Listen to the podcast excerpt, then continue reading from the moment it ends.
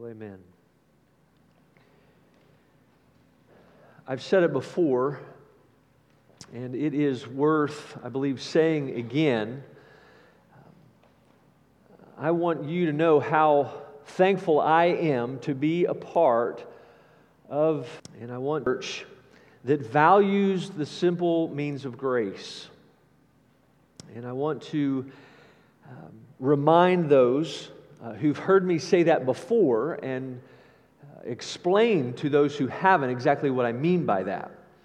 Um, many of us in this room, and, and again, some of you are going to remember me saying this before, but many of us in this room uh, have a similar experience in common.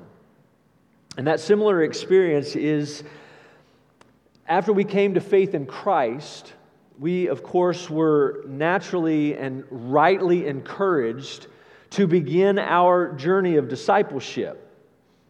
And there were um, several means of growth that were placed before us as new believers that we were to be involved in, to, um, to be good disciples. Right?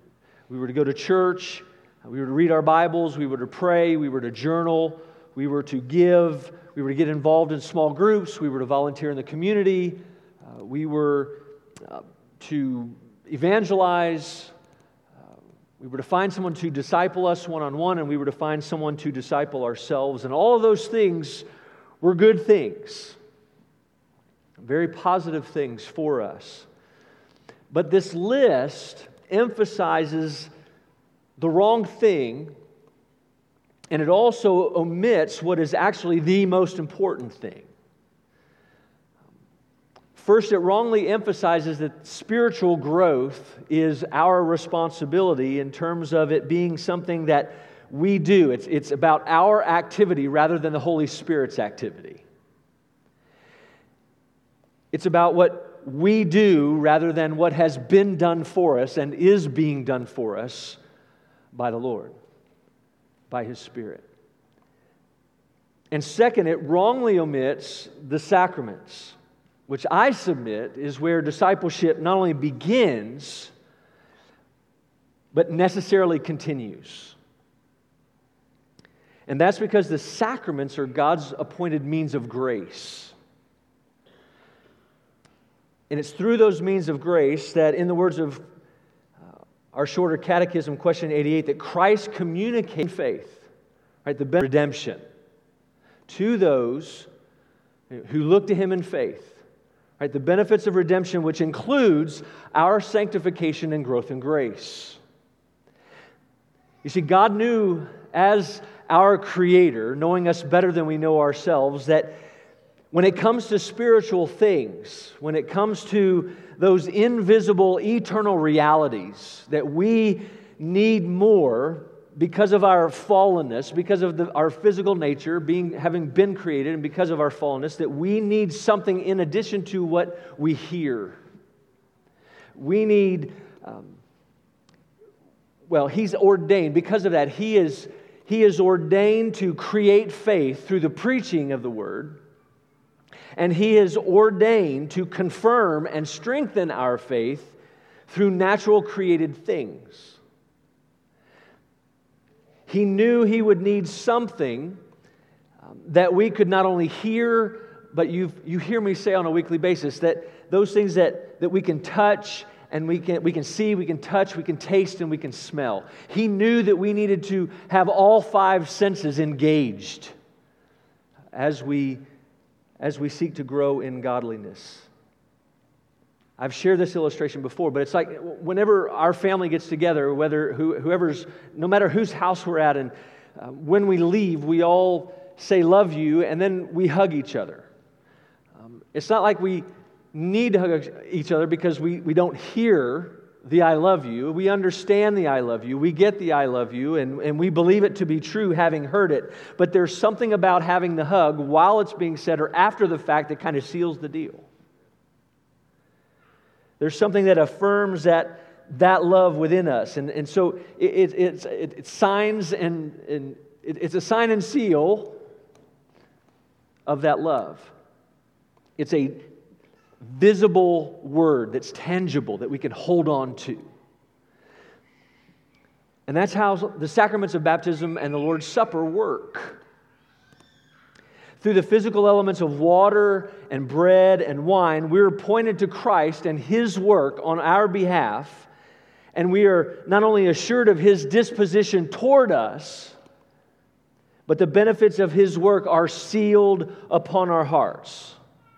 He doesn't use them to point to what we've done or to what we've promised. He uses them to not only remind us, but to point us to what Christ has done for us and the promises that the Father has made to us through Him. They're channels of God's grace. They make His saving grace known to us. They represent Christ and his benefits to us. And, and God uses them to stir up and to strengthen and to increase our faith and to equip us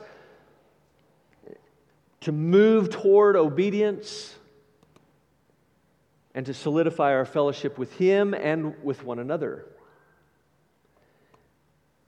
And all of this is accomplished, as question 91 of our shorter catechism says, by the blessing of Christ and the working of his Spirit in those who by faith receive them. So, our spiritual growth is not something, again, that is a result of what we do, but it's a result of the Spirit's work through our hearing, seeing, touching, tasting, and smelling again and again and again what Christ has done for us. It's through these simple means that we're reminded of our depravity and our sin and our spiritual bankruptcy, but we're also reminded of his cleansing and forgiveness and redemption and adoption that has been given to us and granted to us through Christ. It's through these simple means that we're reminded of his sufficiency. He is sufficient to meet all of our needs. It's through these simple means that he and his benefits of redemption are offered to us and received by us. So when I say that I'm grateful for the simple means of grace and the simple means of grace, uh, simple means of grace ministry of our church, I'm saying that all we need when we worship is our Bibles, a little water, a little bread, and a little wine. We don't need lights. We don't need cameras. We don't need sound systems or programs or strategies for growth or performances. Our primary responsibility is the preaching of the word and the right administration of the sacraments, and for that I am eternally grateful as a pastor. But I have to admit to you something. I've realized something uh, since joining the PCA in 2014. And that is this we in Reformed circles, and maybe this is just my take, I'll, I'll, I'll put it that way. My take is that we spend um, significantly more time talking about one sacrament than we do the other. Um, when it comes to talking to those who are new to the Reformed faith, we spend a lot more time talking about baptism and, in particular, covenant baptism of our children. And I get it. But we spend more time doing that than we spend talking about the Lord's Supper.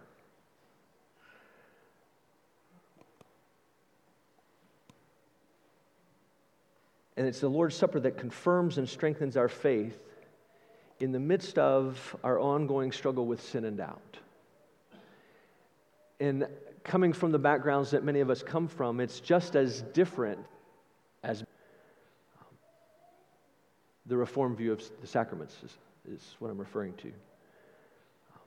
And it's my hope tonight that this text, and the reason we chopped this up, right, we could have taken this whole last two weeks and put it into one. The reason I chopped it up is because I wanted to take the time tonight to specifically address the supper itself.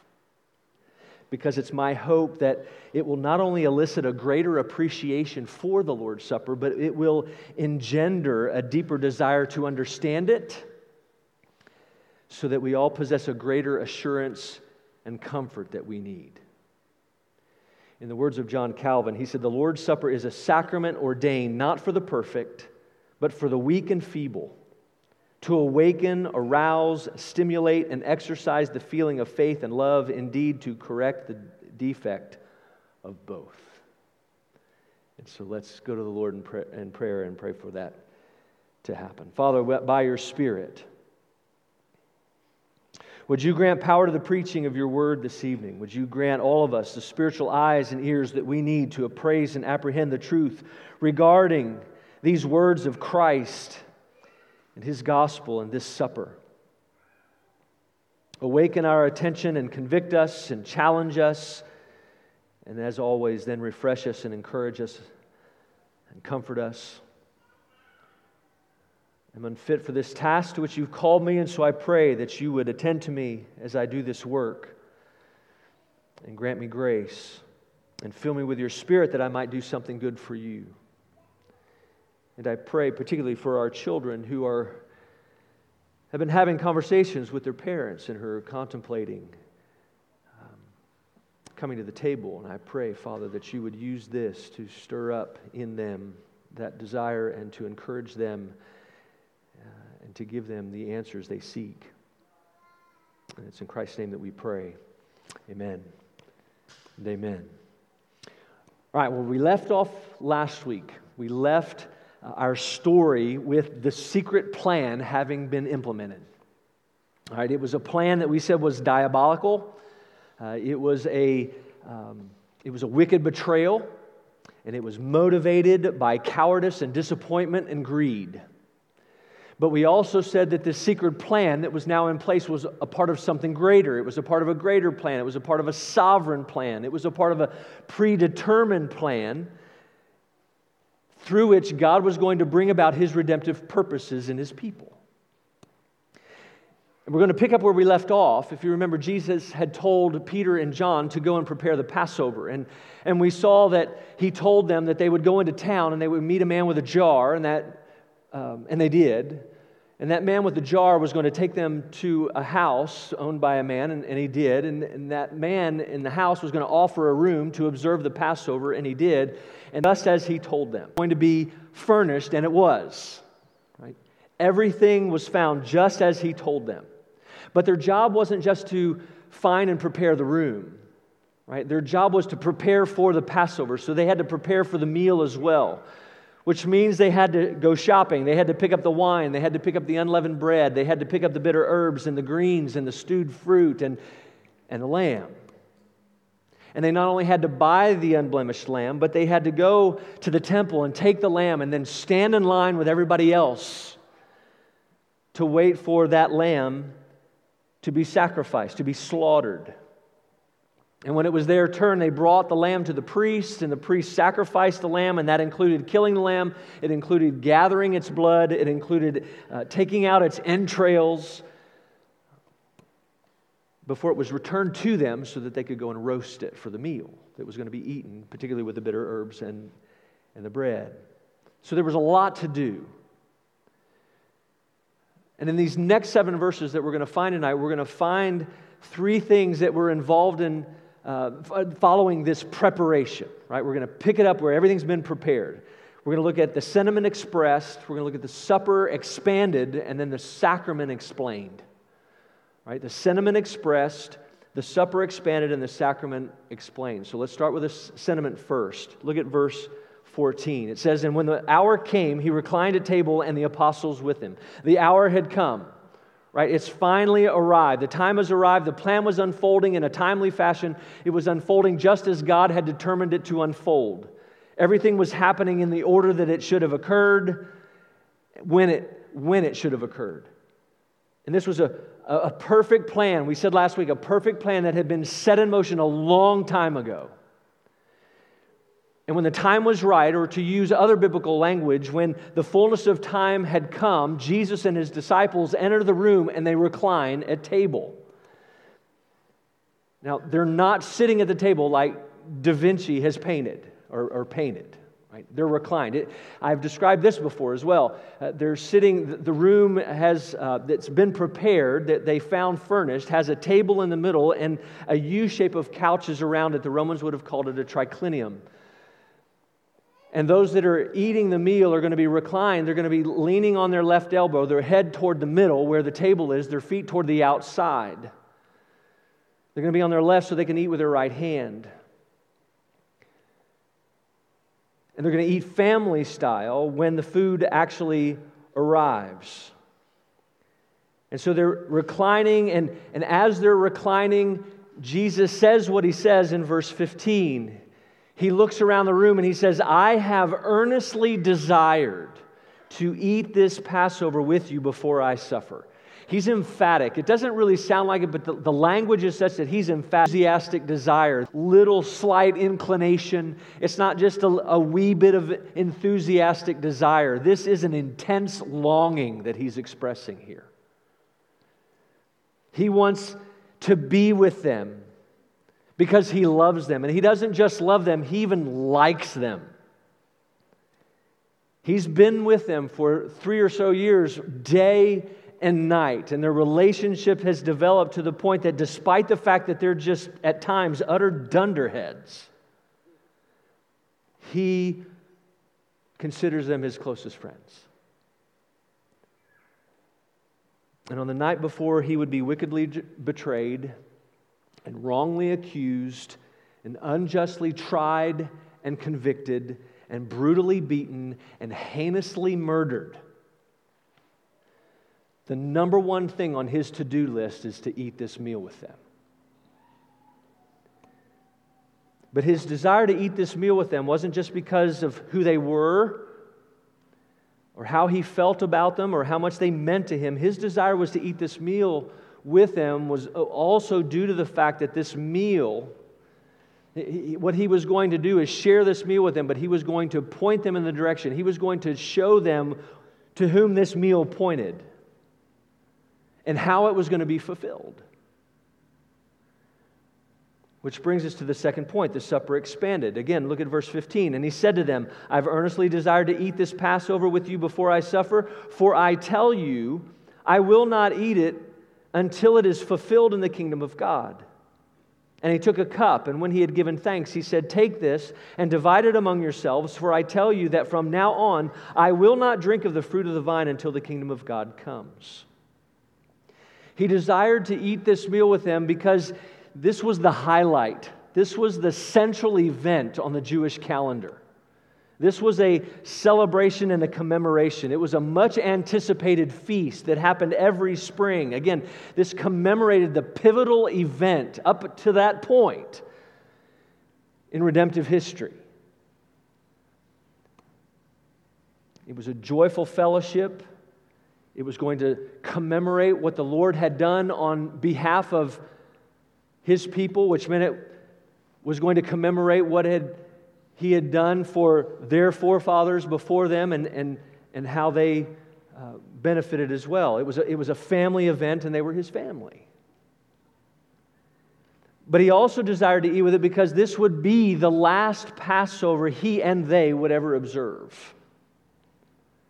There wouldn't be another Passover. What, what they didn't know at that time was he was about to turn their world upside down in the midst of this meal.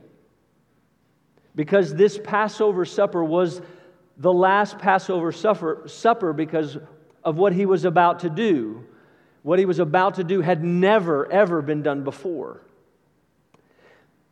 He was about to do, well, he was going to take or make the supper that had been all about Israel's redemption out of Egypt by the blood of a lamb and turn it around and make it about the ultimate redemption of God's people from sin and death through the blood of the lamb who is himself. In other words, he was going to take this meal that that focused on a lamb and, and, and the people of Israel. He was going to turn this around and make it really, he's making it about himself. And finally, he also desired to eat this meal with them because it would be the last time that he would eat and drink with them in this way for a very long time. They wouldn't eat together physically like this until this meal was ultimately fulfilled when the kingdom was consummated. They would not eat together like this again until they ate and drank together at the marriage supper of the Lamb that we read about in Revelation 19. This, was, this supper was far more than the typical Passover. This is far more than the supper they grew up anticipating and traveling to Jerusalem to participate in. This, this occasion would begin a new meal. It would begin a new feast and a new commemoration.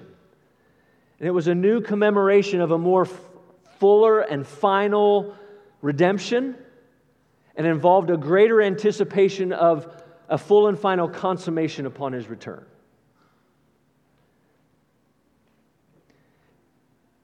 And all of that brings us to the meal itself.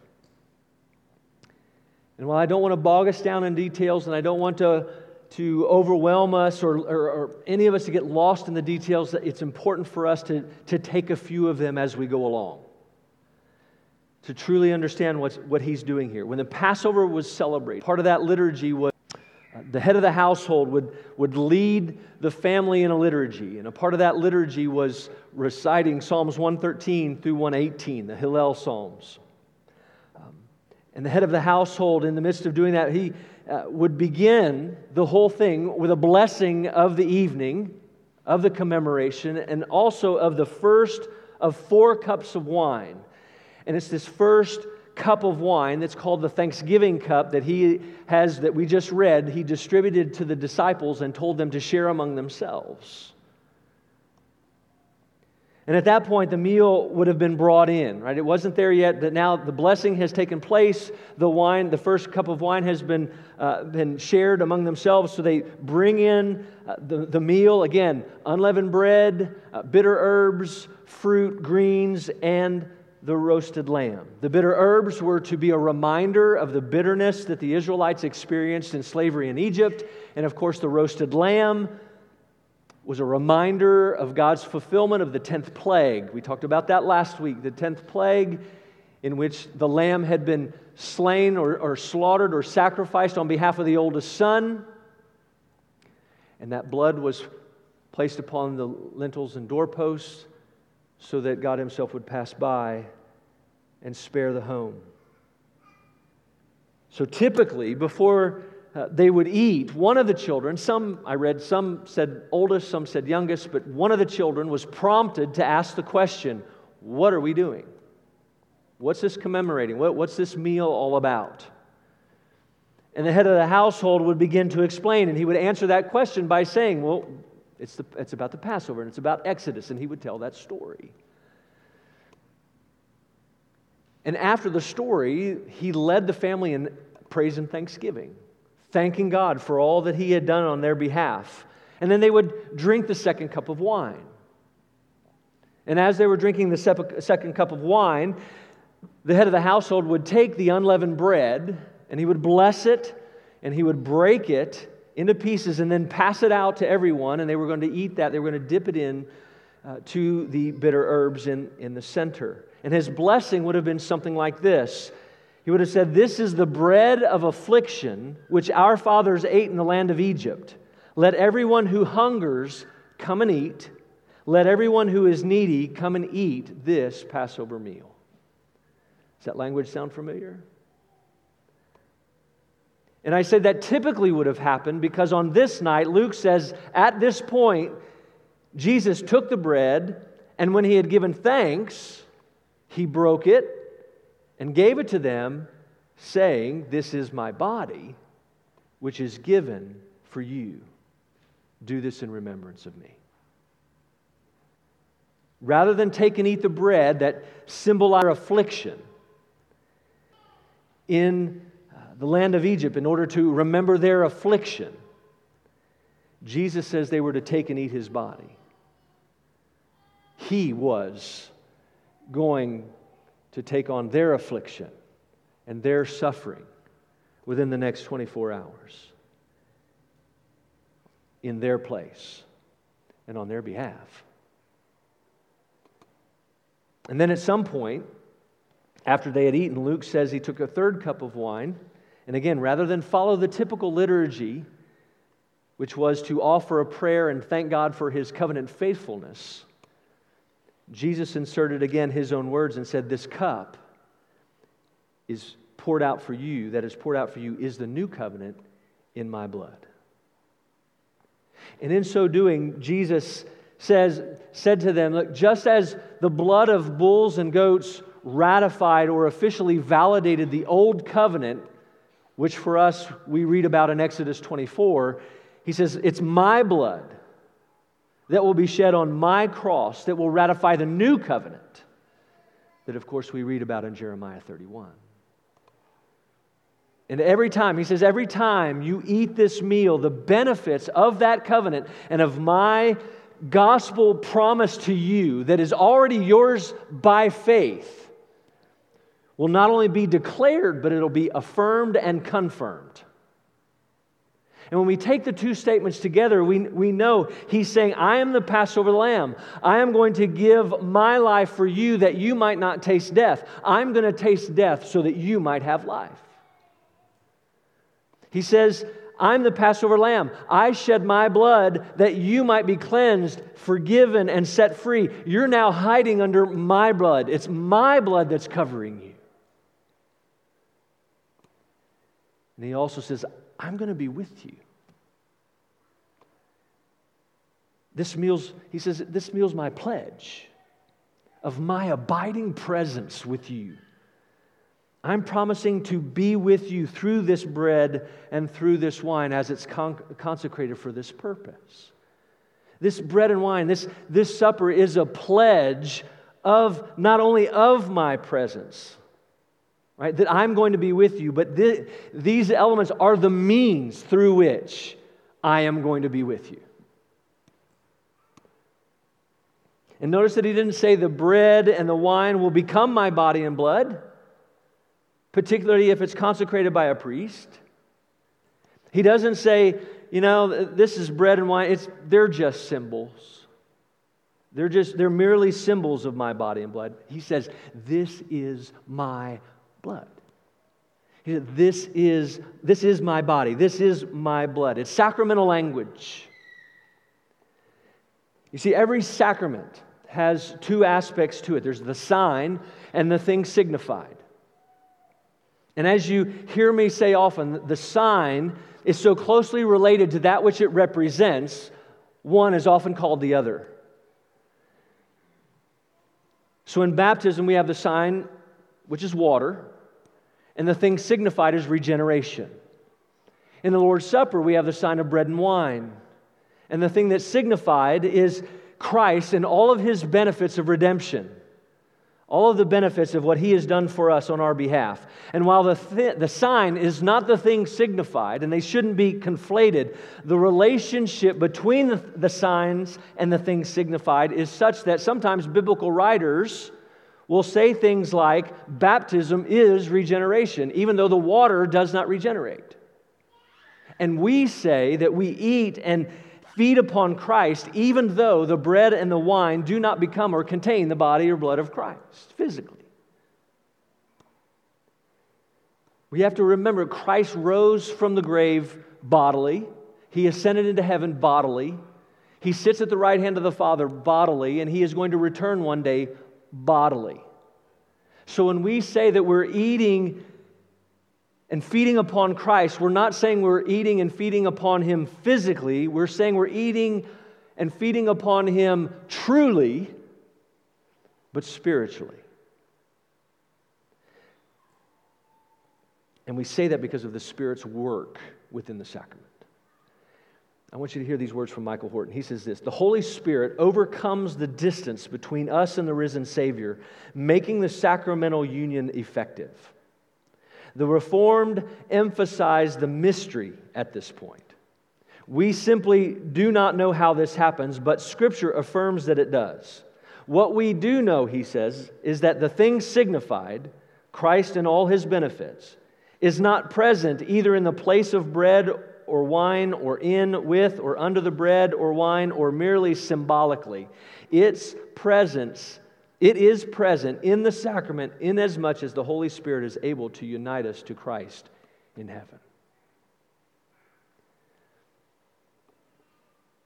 And I also, and I've, I've, debated about doing this because it's a little longer than I usually like to read, but I love how Article 35 of the Belgic Confession says it.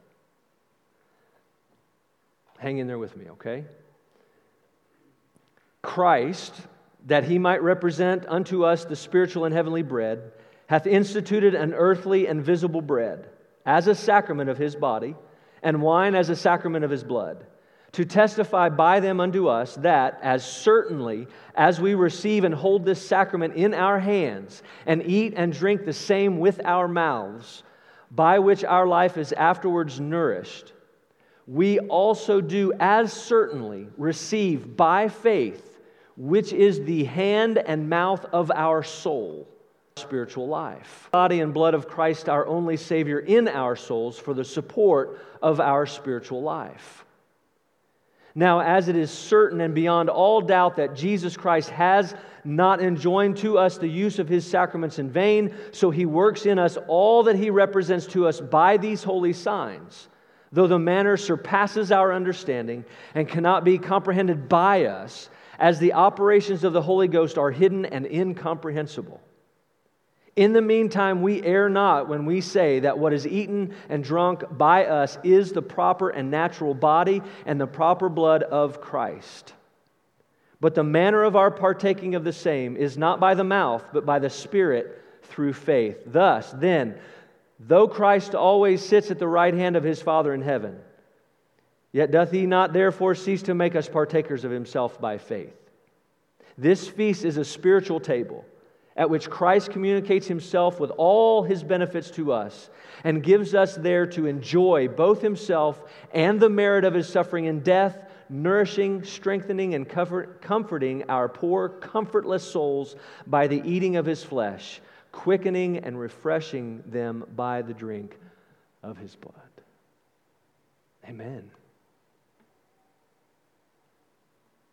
We say, why is that important? These elements of bread and wine are more than object lessons by which we remember Christ's sacrifice.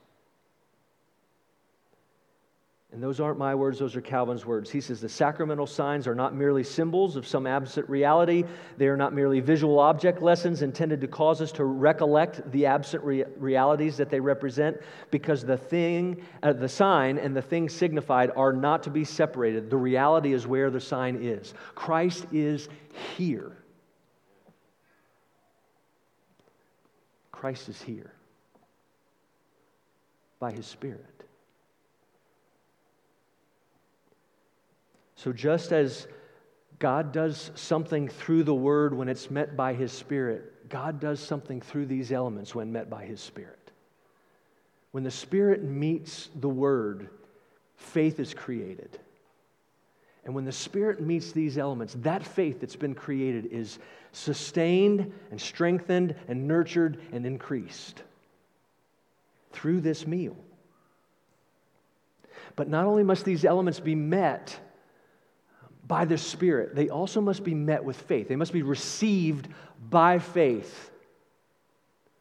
And I know I'm quoting a lot of people, but they say it much better than I do.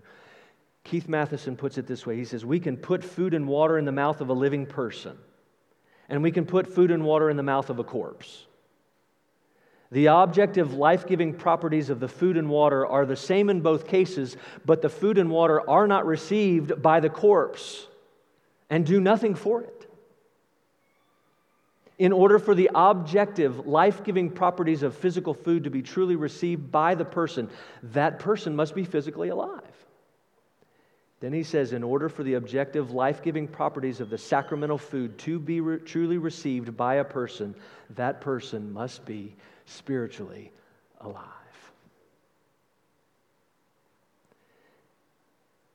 Something significant happens here. When we come to this table, it's not about our doing, it's about what God is doing for us. We come to receive. That's our part. And when we come in faith, we come not only believing that that Christ is our Savior. We come not only believing that it's His sacrifice alone that has saved us from our sins, but we come believing that when we come in faith and when we receive these elements, that we receive Him. That too is by faith. When we come in faith, we come to truly eat of His flesh and blood. That's language from John 6, by the way. Jesus Himself. But just like those who originally heard that, sometimes all we can say is, and, and simply confess, that's hard to understand. But just because it's hard to understand doesn't make it any less true. We come because we have nowhere else. to Remember how Peter ended that? We come because we have nowhere else to go. Jesus gives life. We, get, we, we have no life apart from Him.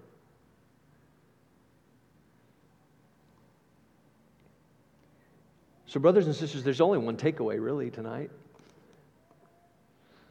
It's not a long list. The Bible says that it's God's will for us that we be sanctified. And the Shorter Catechism defines that as the work of God's free grace, in which we are renewed in the whole man to the image of God, after the image of God. And, and we're enabled more and more um, to die to our sin and to live into righteousness. And Paul says in 1 Corinthians 10 that we're to flee from idolatry and flee to Christ.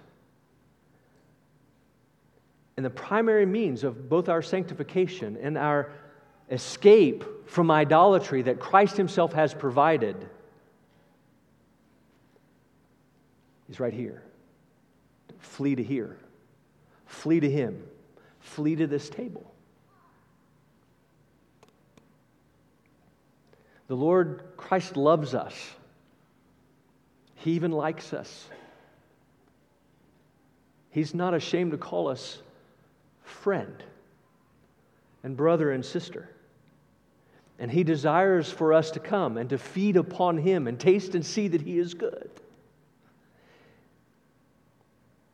And He is, He is, and He, and he wants us to do that because He is who we need most. And that's why we do it weekly. And when we come, we are truly satisfied. So, just a minute after we confess our faith together, for those who are hungry and thirsty, come and eat and drink. Let's pray together. Gracious Father, by your Spirit and grace, would you enable us to receive this word with faith and love and to lay it up in our hearts and practice it in our lives?